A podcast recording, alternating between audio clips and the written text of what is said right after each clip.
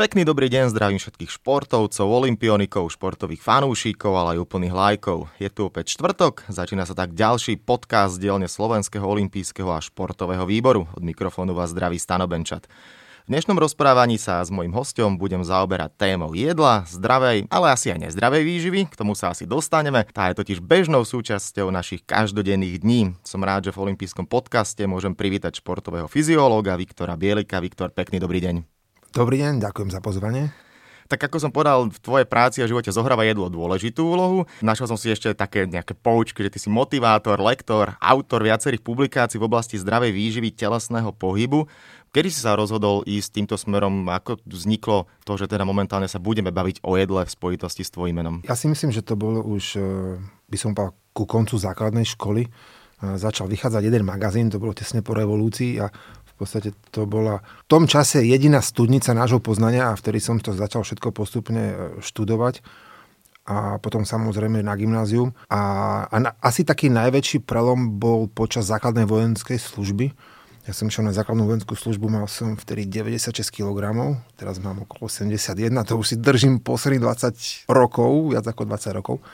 No a tam som sa teda rozhodol, že potrebujem schudnúť. A nebol som tučný, ale viac menej počas toho gimpla to boli také tie bláznivé e, leta a pivničné posilovne.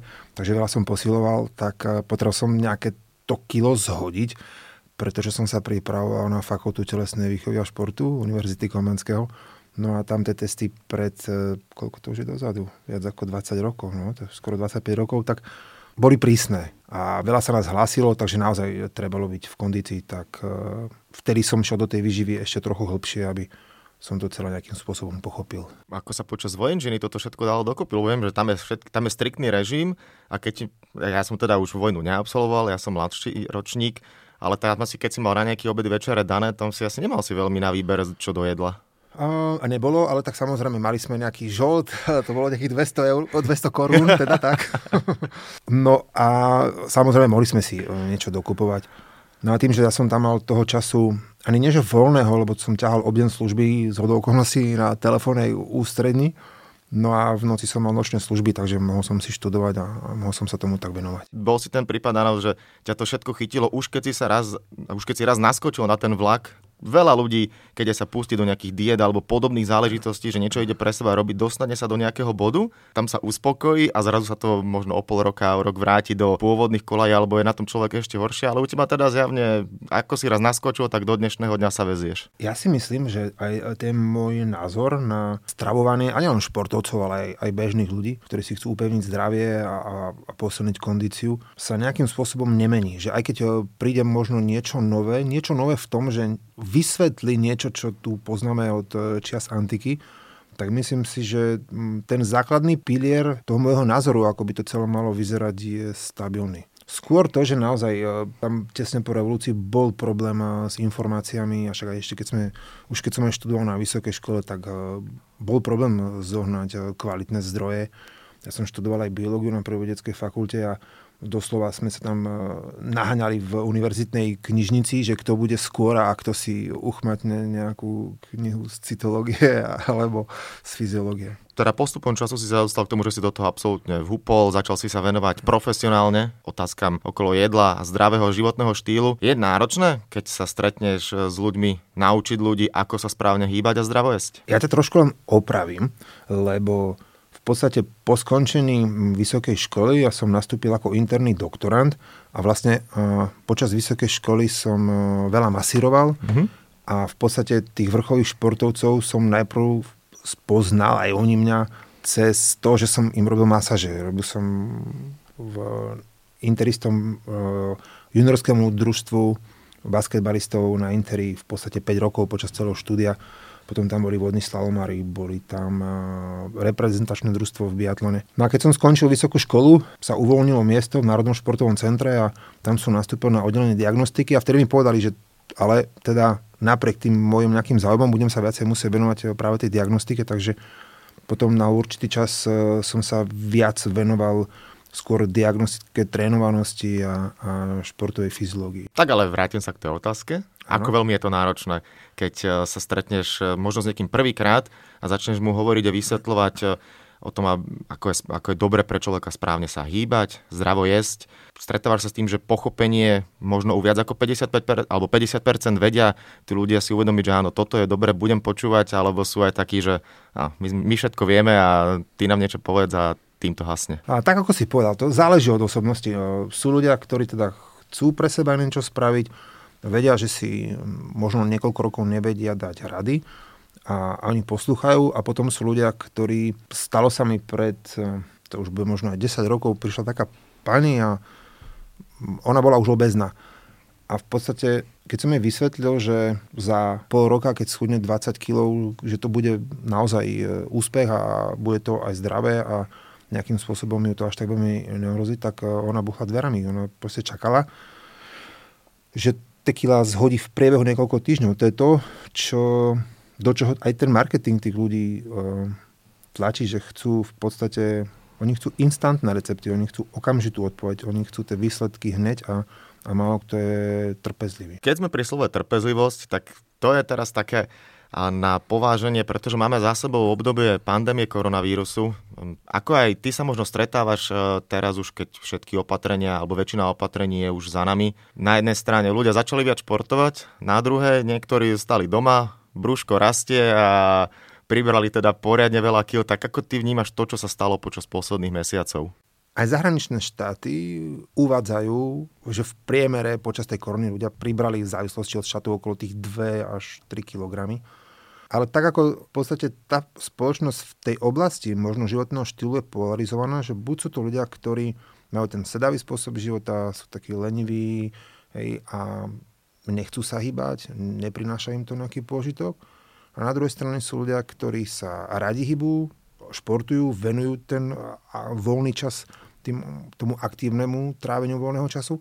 Tak si myslím, že tieto dva poly sa ešte viacej vzdialili. Tí ľudia, ktorí neboli zvyknutí na pohyb, ešte viacej zleniveli, tým teda, že boli doma a v podstate boli tam tie obmedzenia voľného pohybu a takisto nechodili do práce. A potom tí ľudia, ktorí boli zvyknutí na šport, mali menej pracovných povinností, tak mohli viacej športovať. Takže myslím si, že toto je dôsledok, ale hm, faktom je, že tých ľudí, ktorí zleniveli, je viac ako tí, ktorí začali viac športovať. No tak e, tí, ktorí športovali, tak počas obdobia pandémie nemohli napríklad chodiť do e, fitness center alebo teda posilňovní, ktoré boli zatvorené. Vieme, že potom aj aké na základe toho už boli protesty, keď tá situácia bola lepšia. Už teraz ale opäť sa dá chodiť. Čo je možno z tvojho pohľadu taký tip na úvod pre ľudí, ktorí 3 mesiace neboli v posilke a zrazu si idú zacvičiť, aby sa neodpálili hneď na úvod? Toto je možno, že my vnímame pohyb iba cez fitness centra alebo teda cez posilňovňa. V podstate takému bežnému človeku naozaj stačí, aby len začal chodiť, aby šiel chôdzou 5 kilometrov. A ja si myslím, že napriek tomu, že tie fitness centra boli zavreté, tak e, mnoho ľudí doma cvičilo, prešlo na taký ten domáci posilňovací tréning. Veľmi veľa mojich aj bývalých spolužiakov, aj, aj kamarátov, známych, aj našich študentov vysielali online každý deň. Viacerých som proste sledoval a, a podporoval. Niekoľko stoviek ľudí naraz bolo proste pripojených počas toho cvičenia trenera. Takže myslím si, že toto nie, ako je proste bežný jav, že človek, ktorý necvičí a, a začne cvičiť, tak tá svalovica tam príde, pretože celý ten aparát na to ako nie je zvyknutý. Ale skôr sa mi zdá, že ľudia ako keby viac si zvykli na takéto dos, domáce posilňovanie, na také alternatívne formy. A to, čo sa očakávalo, že zrazu bude ten obrovský nával do tých fitness centier, tak si myslím, že sa nestal. Takže nie je to také, ako po Vianociach to povie, či alebo zo začiatku nového roka, kedy všetci si dajú predsavzať, že idem schudnúť. Toto bolo dlhé obdobie, lebo to bolo naozaj však niekoľko mesiacov a tí ľudia už počas prvý týždeň OK, áno, druhý týždeň a už potom tí ľudia hľadali nejakým spôsobom nejaké alternatívy. Keď si zoberiete napríklad e, rôzne no, fitness shopy, ktoré teda ponúkajú náčinia a tak ďalej, tak e, niekedy nedokážete si objednať expander, pretože tí ľudia sa museli na to pripraviť. Nikto nevedel, kedy sa tie fitness centra otvoria. Tak to aj si myslím, že pre tie fitness centra no, treba byť zase trpezlivý a, a tí ľudia sa vrátia, len teraz ešte stále sú v takom nejakom tom ako keby domácom svojpomocnom móde. K všetkým návštevníkom fitiek patria aj rôzne doplnky, ktoré doplnky stravy alebo nejaké podporné vitamíny jedno s druhým. Najčastejšie po cvičení zvyknutí sú ľudia dávať si proteín. Ty si fanúšikom všetkých proteínových tyčiniek, nápojov a možno by si to odporúčal každému, alebo tam tiež treba selektovať. Bol som so, so svojimi kolegami v, na jeseň na jednej konferencie športovej výživy a tam bol profesor Magwen, ktorý v podstate napísal knihu Sports Nutrition z tej olympijskej edície. To bol presne jeho ten, neviem, či to bol prvý alebo druhý slide, že užívanie doplnkov, užívanie keby proteínových nápojov neprinesie väčší benefit ako len samotný silový tréning. Takže toto je prvá vec.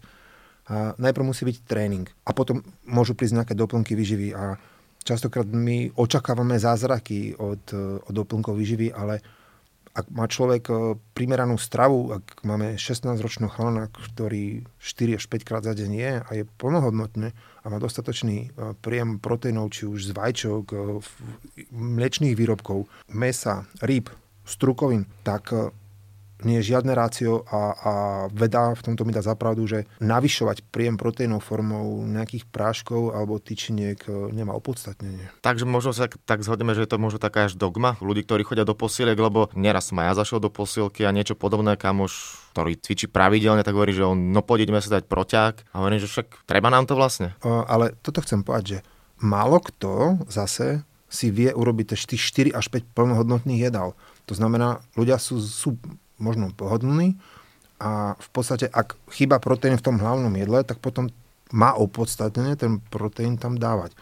Ale to nechcem apelovať na mladých ľudí, že majú jesť zle a, a doplňať to proteínovými práškami. Skôr poznať presne, čo vlastne človek je, lebo mnohokrát ľudia ani nevedia, v čom sa proteín nachádza. Áno, ale zase na druhej strane, e, človek nemusí byť úplne odborník na, na výživu a, a vrtať sa a poznať e, každú esenciálnu aminokyselinu podstate tu úplne postačí zdravý sedľacký rozum. Mm-hmm. Áno, tak už teraz som naznačil, že korona u viacerých podporila alebo odštartovala vášeň k športu. Tí, čo ale ostali doma sedieť a priberali a zrazu už si uvedomia, že leto je pred odvermi, treba so sebou niečo robiť, tak e, veľmi populárne aj na základe toho, že si v dnešnej dobe stačí iba naťukať niečo do Google a už človek sa dostane k nejakým dietám a k podobným záležitostiam, tak sa ľudia púšťajú či už do rôznych víziev, ako to robia aj viaceré internetové celebritky a rôzni youtuberi, ktorí na to dávajú návody, alebo teda dá sa všetko môže nájsť.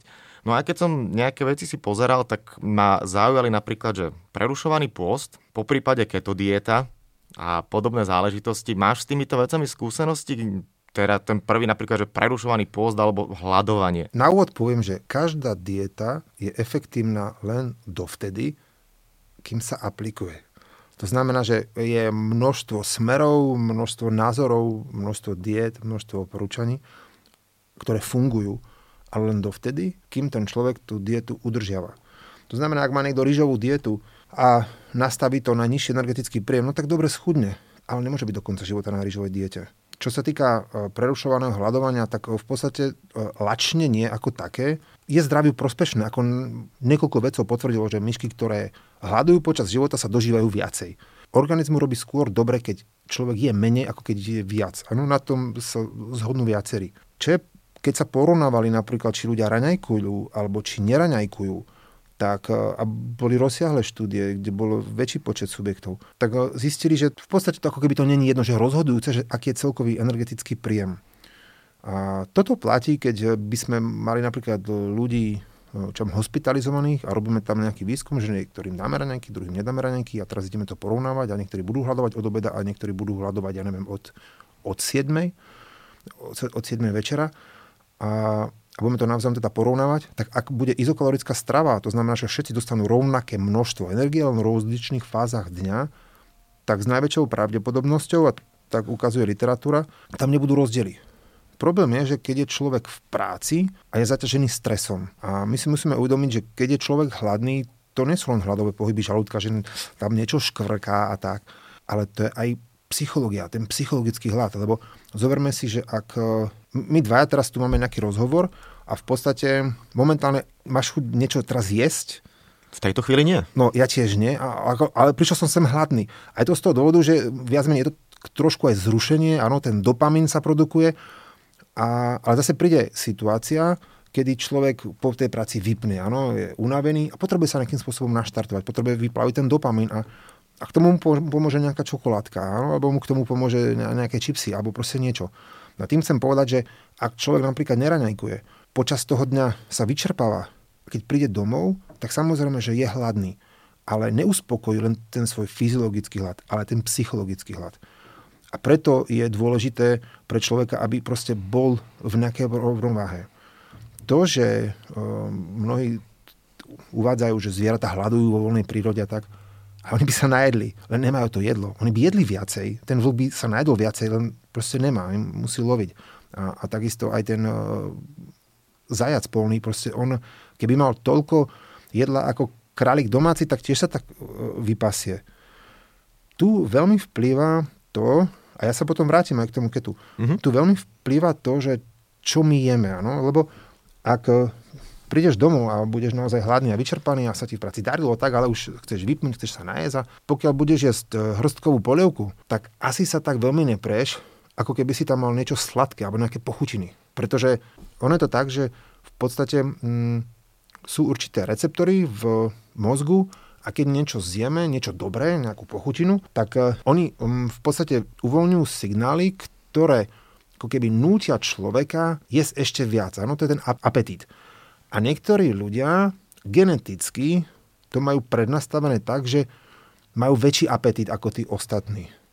To sú väčšinou tí ľudia, ktorí sú tí, tí labužníci alebo, mm-hmm. alebo v podstate tí gurmani. To znamená, že prvá vec, čo je, je to, aby sme obmedzili tie pochutiny. To znamená napríklad, že dať preč to sladké. To, že keď to dieta funguje, tak e, vo veľkej miere je aj tým, tam nie je žiadne sladké.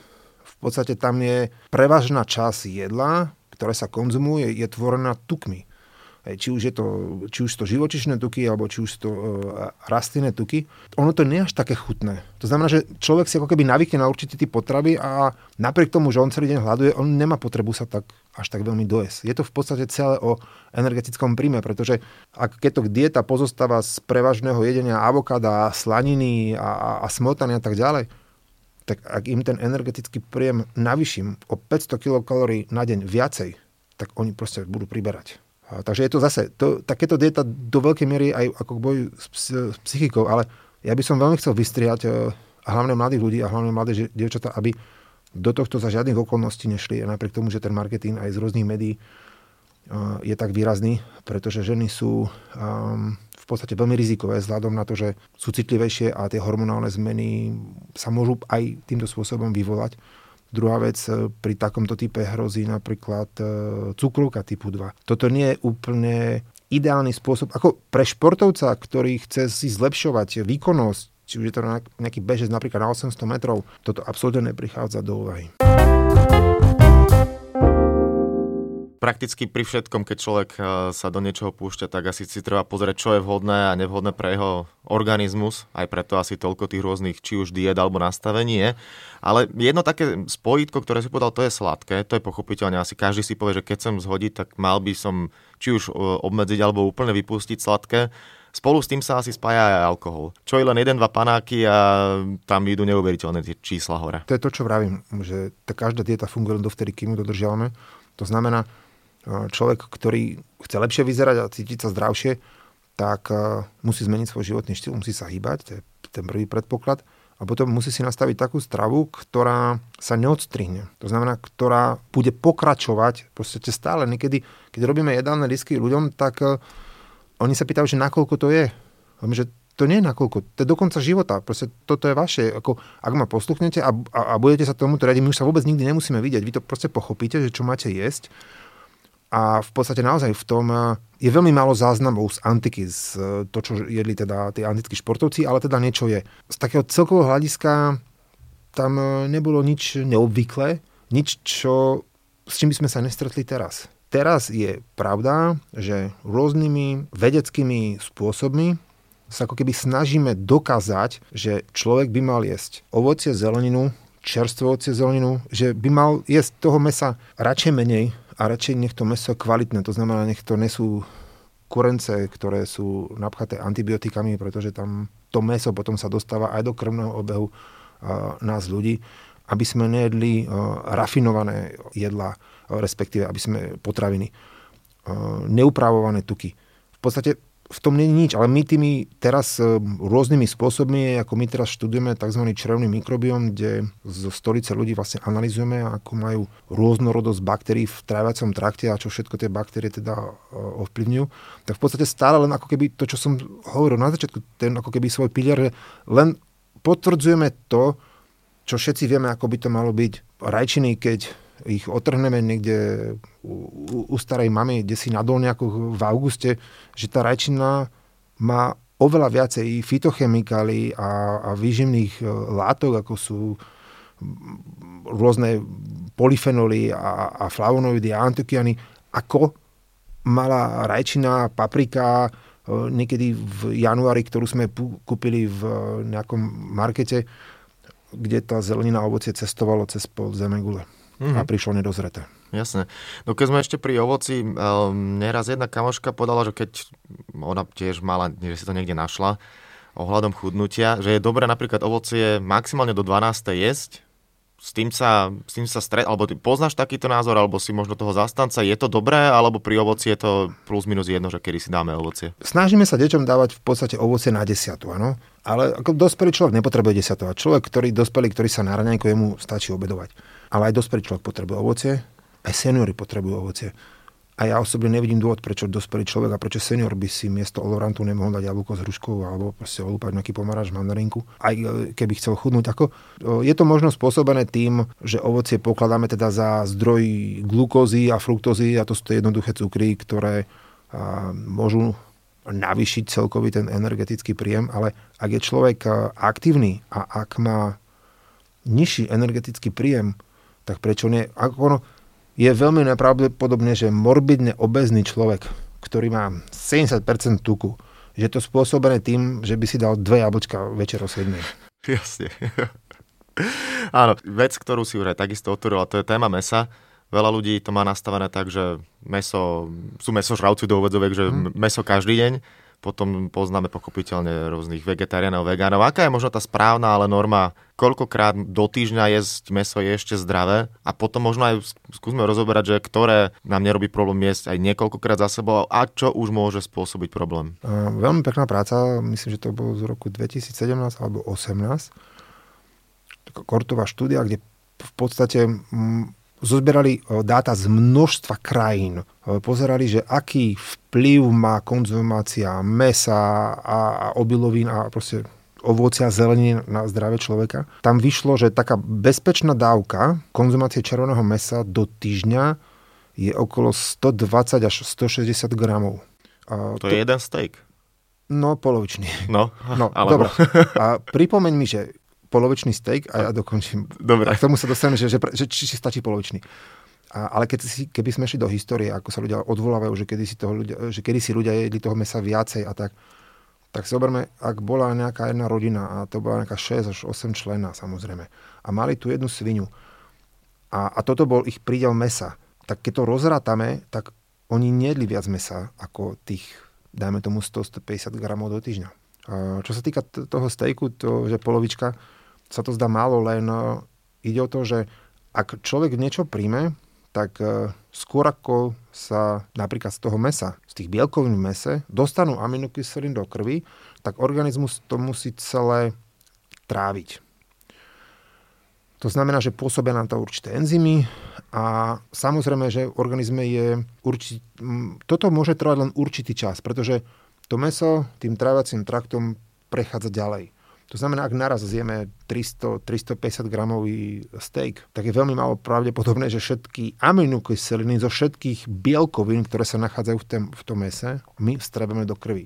Značná časť odchádza, potom ďalej postupuje do hrubého čreva, tam ak ten človek napríklad je málo zeleniny, tak to meso tam pekne môže hniť a, a potom ide von. Ak, by človek, ak má napríklad niekto rád krvavé stejky, hej, alebo že sú mladí športovci a teraz chcú nabrať, tak nejedia krvavé stejky, pretože tá dostupnosť aminokyselín z neupraveného mesa je oveľa nižšia ako z uvareného mesa. Takže radšej nech, nech to meso uh, jedia uvarené. Treba veľmi aj selektovať, že pochopiteľne aké meso, či už je to taký ten do, alebo steak, nebudeme hovoriť teda krvavý, nekrvavý, či je well done alebo medium, to, čo je teda po väčšine hovedzina, po prípade kurací, alebo keď ešte by sme odbehli napríklad steak z lososa, respektíve z tuniaka. Dobre, poviem to takto. Zoberme si, rybu pokladáme teda, že za ako keby symbol zdravia, áno, áno. od nepamäti. A takisto aj to rybie meso. Keď zoberme si ja, nejaký rybidový profil nejakých tých dravcov, ako čam, struhovité alebo teda lososovité, je priaznivý. A tu veľmi záleží na tom, čím sa ten pstruh alebo ten losos krmi. Ak sa krmi nejakými lacnými granulami kukuričnými, tak ten lipidový profil není úplne priaznivý. To znamená, je lepšie, keď máme tú rybku, ktorá je z voľnej prírody. Lenže zase, zoberme si po vode váhu, že odkiaľ bola tá rybka vyťahnutá. Tu niekde z dola alebo, alebo z horného toku. Pretože tam idú čističky.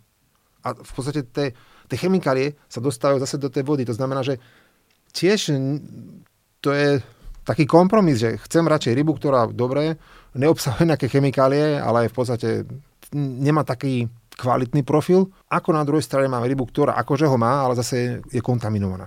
Ale prepáč, že do toho skočím. Toto podľa mňa 90% ľudí nezistuje, nevie, on príde do obchodu a vypýta si, či už teda ten rybací steak, alebo teda rybu, urobí si z toho steak, po prípade kura.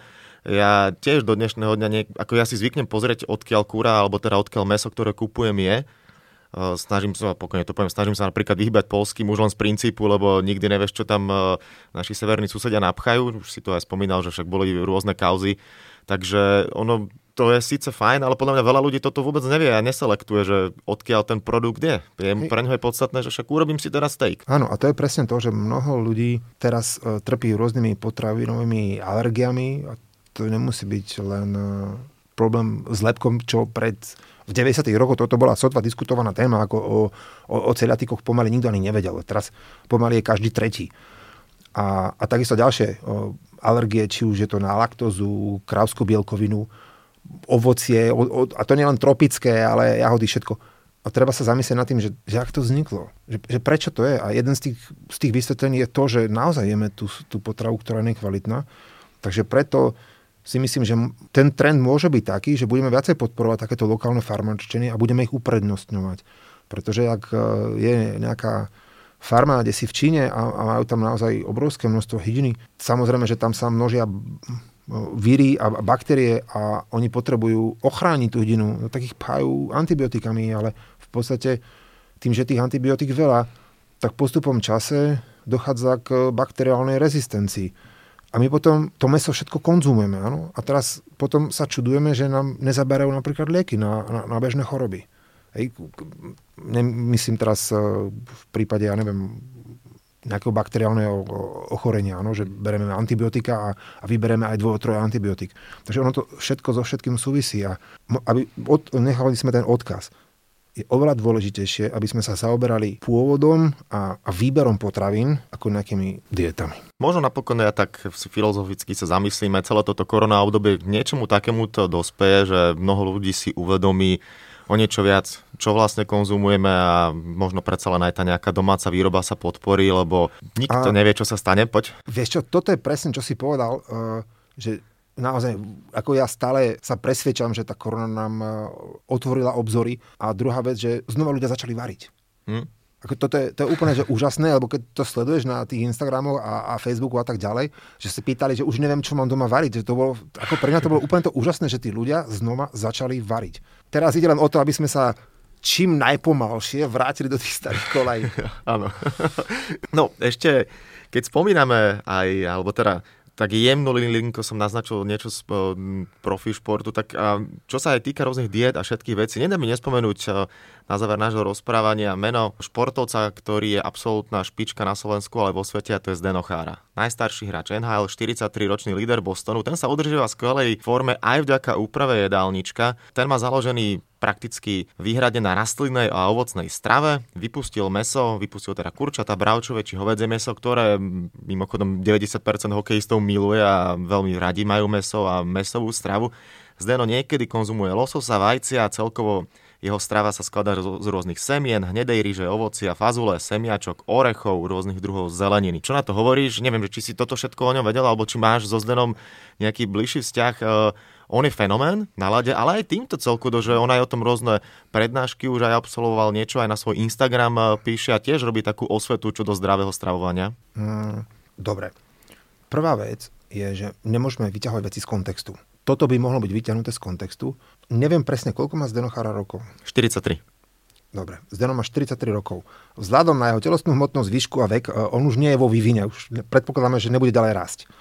Pri ňom by to už bolo no. zaujímavé, najvyšší teraz, hokejista histórie. Teraz zoberme si, že máme nejakého 12-ročného mladého hokejistu, ktorý si prečíta z denov jedálniček. Mm-hmm. A povie, toto chcem jesť. Poviem, ale ty toto nemôžeš jesť, pretože Zdeno už nepotrebuje budovať. Ty potrebuješ budovať, ty potrebuješ, aby ti rastli kosti, ty potrebuješ silneť.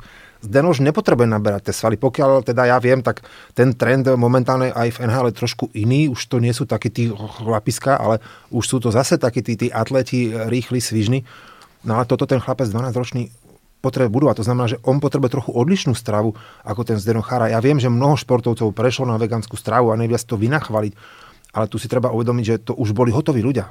Tam už išlo, tam ide len o údržbu. Je rozdiel, že budujem dom, stávam ho a je rozdiel, že robím údržbu.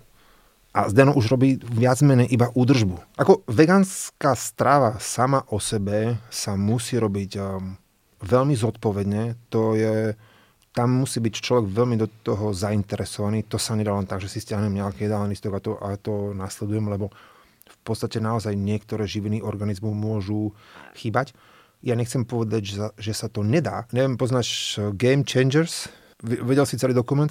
Tak v podstate ono toto bolo celé spravené tak, že aby Američania jedli menej mesa, čo je fajn, mm. lebo oni akože nás zahltia, no. Áno.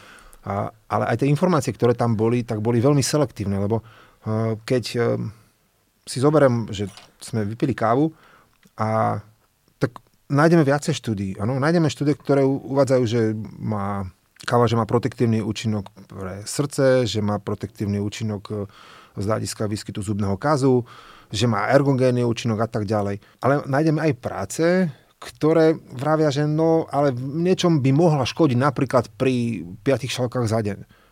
A teraz ja môžem sa odvolovať nejakú štúdiu, a ja si to môžem niekedy vyskladať tak, ako to mne pasuje. A ja tých zvyšných 20 štúdí neuvediem. Mm-hmm. A takto mi prišiel aj ten Game Changers, že oni vlastne to celé nejakým spôsobom vyskladali tak, aby im to celé pasovalo. Ale uh, pokiaľ človek nevolí selektívny prístup, tak uh, také tie jednoznačné tvrdenia, že vegánska strava, áno, a skôr by som bol privrženstvom vegetariánstva, nie, nie naozaj nie úplného vegánstva a fakt, že u tých mladších ročníkov toto, to nie je dobré. Ako toto môže do určitej miery byť aj pre nich rizikové.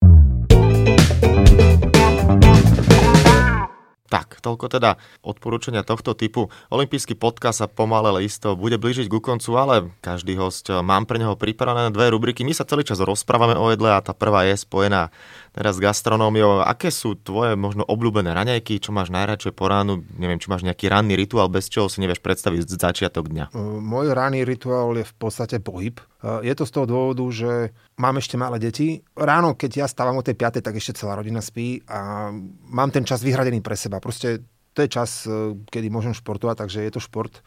Či už chodím behať, plávať, či bicyklujem, či posunujem, skratka, to je šport. No a potom prídu teda hneď tie raňajky. Moje raňajky, a to aj vravím ľuďom, že nepotrebujete mať každý deň iné raňajky, lebo môžete mať dvo raňajok do týždňa, alebo jeden druh raňajok a môžu byť tak vyživné, že to nepotrebujete striedať. Buď mám osené vločky s nejakými teda orechami, z vodou okolností ja nemôžem e, môcť piť mlieko, takže buď to mám len s vodou alebo s nejakými teda náhradami, že robíme tie rastlinné mlieka. Alebo potom zase tiež e, milujem vačka. Častokrát si nerobím ale Hemendex, ale robím si vačka napríklad e, s tofu sírom a je tam k tomu, k tomu dusený špenát a, a nejaké rajčiny a tak ďalej. Potom samozrejme, že je obed a musím povedať, že ja nie som vyberavý.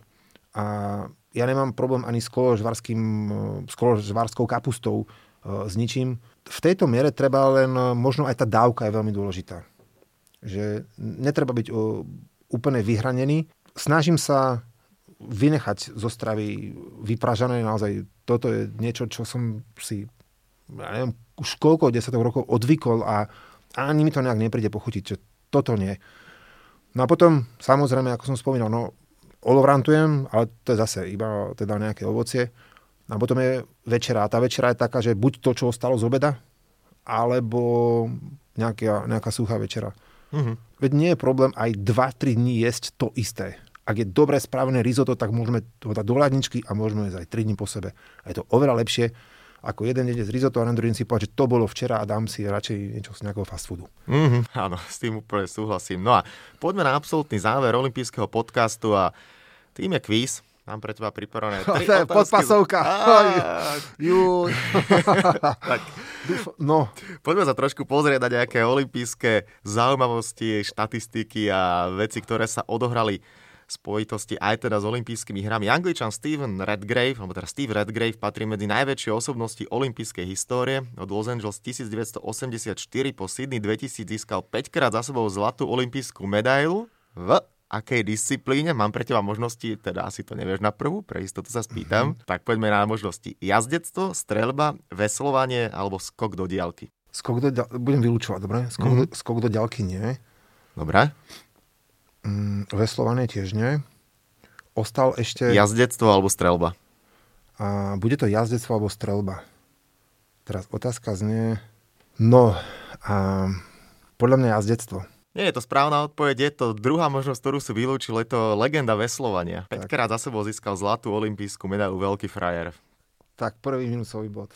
Poďme na druhú otázku. Od Barcelony 1992 Dream Teamu, ktorého súčasťou bol aj Michael Jordan, sa len raz... Chicago Bulls, áno. Áno, áno, ale to nie je otázka. To sa neráta dobre. Ale dobre, sa len raz stalo v Atenách 2004, že olympijské hry nevyhral tým Spojených štátov amerických. Myslím, že to boli Chorváti. Počkaj, dám ti dobre, možnosti. Takže v 2004 vyhrali buď eh, reprezentanti Jugoslávie, Chorvátska, Argentíny alebo Litvy. No. A buď Juhoslavia, alebo... Počkaj, Juhoslavia alebo Chorvátsko? No, Juhoslavia zahrňovala vlastne všetky tie krajiny. to nie? zahrňovala niekedy, ale potom po rozpade mm, ist, isté obdobie sa ešte Srbsko volalo Jugoslávia, ja som dal teda možnosť, ako už to Aha. bolo samostatne sa rozdelené, ale Chorváti boli normálne, už, tí už boli v Barcelone v 92., ale tak takéto možnosti sú. Možno je to iba Ako- chyták. Akože Chorvati, ako pre nich ako košarka, ako to, to sú v tým, s tým sú úplne legendárni. Buď to boli, buď to bola Jugoslavia alebo Chorvátsko. Ako, um, takéto rácio mi hovorí, že, že Chorvátsko, ale ten chyták, no, tak, tak dám Chorvátom. Nebola to ani Juhoslavia, dokonca ani Chorváti, ale Argentína vyhrala Argentína? zlatú medailu v roku 2004. Vo finále zdolali Taliansko 84-69. Ako všetky tieto krajiny, či už teda niekedy, keď bola celá Juhoslávia, tak boli veľmi silní pochopiteľne národné športy, no, s futbalom pochopiteľne v každej krajine, v Litve dokonca aj basketbal národný šport číslo 1, ale Argentína sa stala víťazom olympijských hier v 2004. Tam Američania teda neboli ani vo finále. No a poďme na tretiu otázku. Tá, tým, že uh, olympijské hry najbližšie, pevne verím, že budú v Japonsku, hoci momentálne je teda informácia, že Tokio 2020 je preložené na rok 2021. Posledná otázka pravidelne býva spojená s krajinou vychádzajúceho slnka, nie však so športom, ale bu- bude to uh-huh. uh, s niečím iným. Japonsko je známe aj pre množstvo sopiek. Typni si, je v Japonsku viac alebo menej ako 100 aktívnych sopiek? Hej, tá vulkanická činnosť je tam enormná, ale fakt, toto bude typ. Bude ich viac ako 100. Dobre, je to 1-2 napokon z tvojho Tak. pohľadu. Je ich 110 aktívnych, z toho 47 pre návštevníkov po celý rok uzatvorených, keďže neustále či už eh, chrlia kamene, lávu, alebo jednoducho sú ne- tak nebezpečné, že návštevníci sa k nim ani nemôžu dostať, ale ten celkový počet aktívnych momentálne v Japonsku je 110, čo je teda riadne číslo. To rádne číslo. Takže v tomto Japonsko je známe. Super, tak eh, ďakujem veľmi pekne aj za typovačku v rámci olympijského kvízu, ale celkovo za účasť v olympijskom podcaste. Športový fyziológ Viktor Bielik bol eh, jeho ďalším hostom. Ďakujem veľmi pekne a všetko dobré prajem. Ďakujem ja, všetko dobre prajem všetkým posluchačom.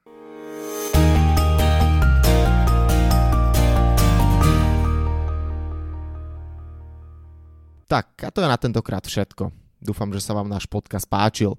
Prihláste sa na jeho odoberanie vo svojej podcastovej mobilnej aplikácii na platformách Google Podcasty, Apple Podcasty a Spotify. Podcast môžete podporiť tým, že ho odporúčite niekomu z okolia alebo náš podcast ohodnotíte na Apple Podcastoch, veľmi nám to pomôže. Všetky olympijské podcasty nájdete na stránke www.olympic.sk lomka podcasty. Svoje postrehy, názory na aktuálny podcast mi pokojne napíšte na môj mail stanobencat.gmail.com Rovnako tak mi môžete napísať tipy, s kým alebo na akú tému by ste chceli počuť podcast v budúcnosti. Volám sa Stanislav Benčat a budem sa tešiť na vás pri ďalšom dieli. No a nezabudnite, že v útorok sa vám prihlásime znova s novým športovo-spravodajsko-glosátorským podcastom Talksport. Tak teda zatiaľ sa majte a všetko dobré. Olympijský podcast vám prináša exkluzívny partner Slovenského olympijského a športového výboru, spoločnosť Typos, generálni partneri Toyota a 4F, hlavní partneri Dôvera, Bila, Slovenská sporiteľňa, Kooperativa, SPP, Matador a partner Granden.